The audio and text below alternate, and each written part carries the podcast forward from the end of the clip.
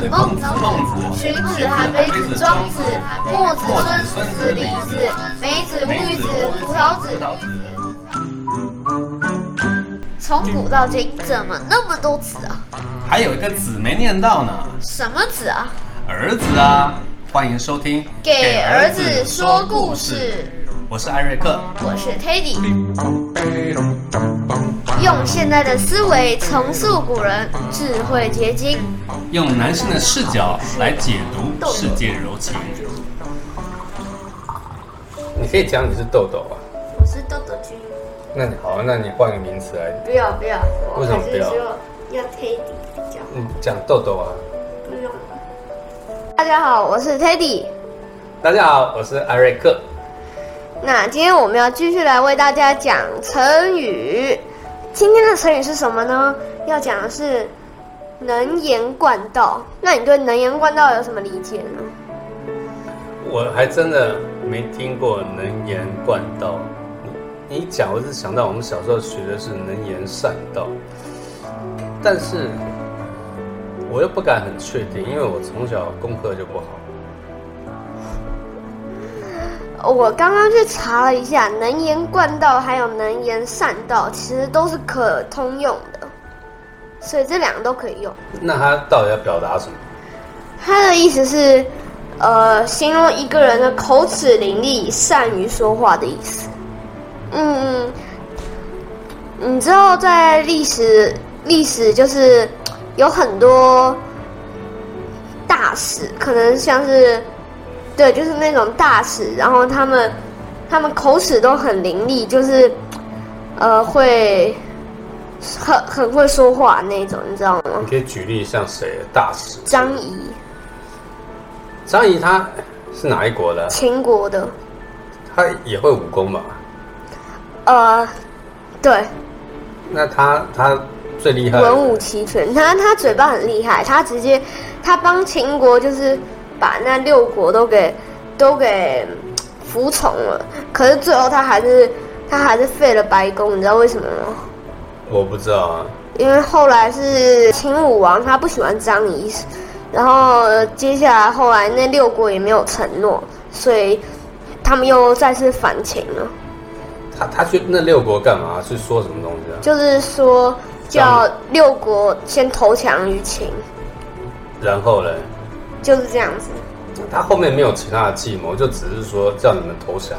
投降，然后可是我是我自己觉得啊，如果换一般的什么大臣去说的话，应该也说不了，因为他很会说话，很会说话到他把那六国的王都给说服了。不容易欸，对是真的不容易。一个国家，每一个国家都有他自己的特性。对，你看，想想我们曾经去过那么多国家，嗯，从欧洲到东南亚，对，每一个国家都不一样。你你要去说服或者说服每一个国家的国王，说：“哎，你听我的啊，你们通通都把疫苗给我们。”那开玩笑，调到了隔壁班，嗯，然后你要在很短的时间内说服六个人成为你的好朋友。这个我觉得、难吗？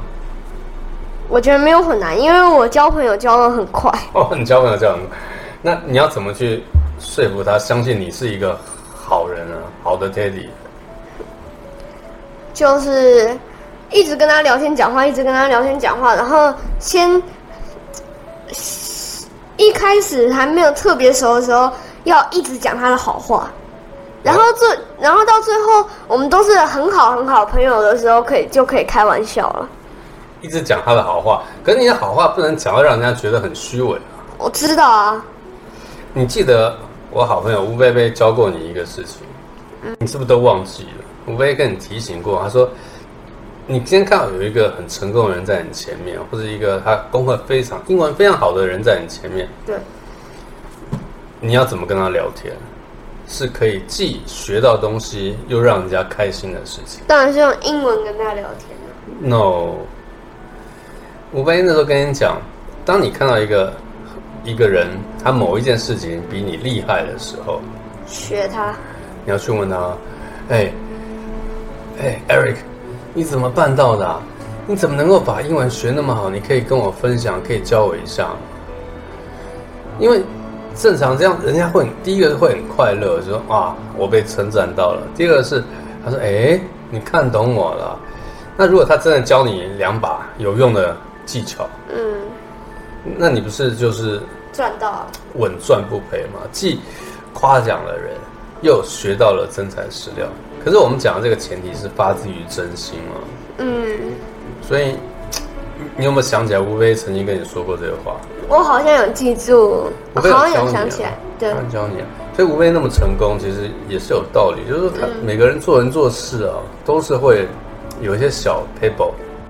你再来延伸一下，摇头什么意思啊？呃，摇头就是没有延伸啊，我不知道这个字有什么延伸呢？嗯，你说给我听，我再好好想一想。那什么字？能言惯道，能言惯道，能言善道。我想到还有一个字，四个字，我不知道你学到没？巧言令色。好像还没学过，哪个巧？巧就是碰巧、讨巧的巧，巧言令色。巧言令色就是说，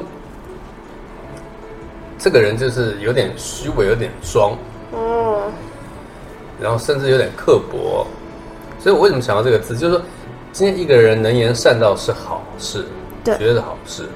可他的出发点，他的心是可能是要善良的，他出发点是要好的。那你再怎么样会说话，我觉得都是好事。嗯，但如果你的出发点是不好的，那你帮我延伸，出发点不好的，你很会讲话，结果会造成什么样？出发点不好，然后你很会讲话，别人就会觉得你是虚伪的，然后就是你不是真心想跟他交好朋友，你搞不好只是想从中获取一点利益。而且搞不好会导致一场灾难。你记得我们前面讲过，赵高赵高，嗯，很会讲话吧？对啊，可是讲的是真心话，是善良话吗？不是，他也是只是想那个获得利益、获得秦始皇的，信任，因为他知道秦始皇怎么想，他顺着他讲，对，对他得到秦始皇最终的信任，想要权位，嗯，结果导致怎么样啊？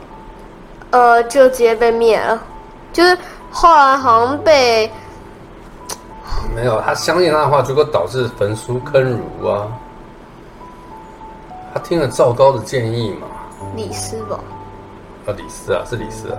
哎，对，我说错了，对不起。赵高是那个李李斯，李斯跟秦始皇说赵高有什么嫌疑，然后就因为李斯想要把所有的大权握在手上，然后因为赵高也有很大的一份权力，所以他就想想方设法，就是把赵高给除掉。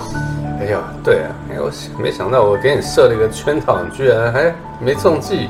明明就是你故意说错了，不是故意说，是我本来就记错了。是啊，对，不过让你看得出来，你历史上确实这个很好。对平常跳水，我就给你很好，很好。跳水那个老外老师跟你讲，哦很好，历史很好。好，那你做个收尾吧，关于这个这个字。觉得能言惯道是好事。能言惯道是一件好事，但是前提你需要具备几个条件。你可以跟我们讲讲哪些条件吗？就是你的心要是善良的，然后就是你不想，你只是想单纯就是跟他，比如说交好朋友，不是就是交了好朋友之后，然后叫他帮忙去做什么事情，或者是出发点要单纯，对吧？对你这个是超话讲的，还有别的吗？没你有什么吗？我觉得要能够能言善道，刚刚讲的是出发点是一个人的心嘛，但心其实很难看见。我们讲就是技巧上来讲，你今天一个人要能言善道，你必须要很强的逻辑思维的观念跟想法，你才能够一二三四五去说服别人。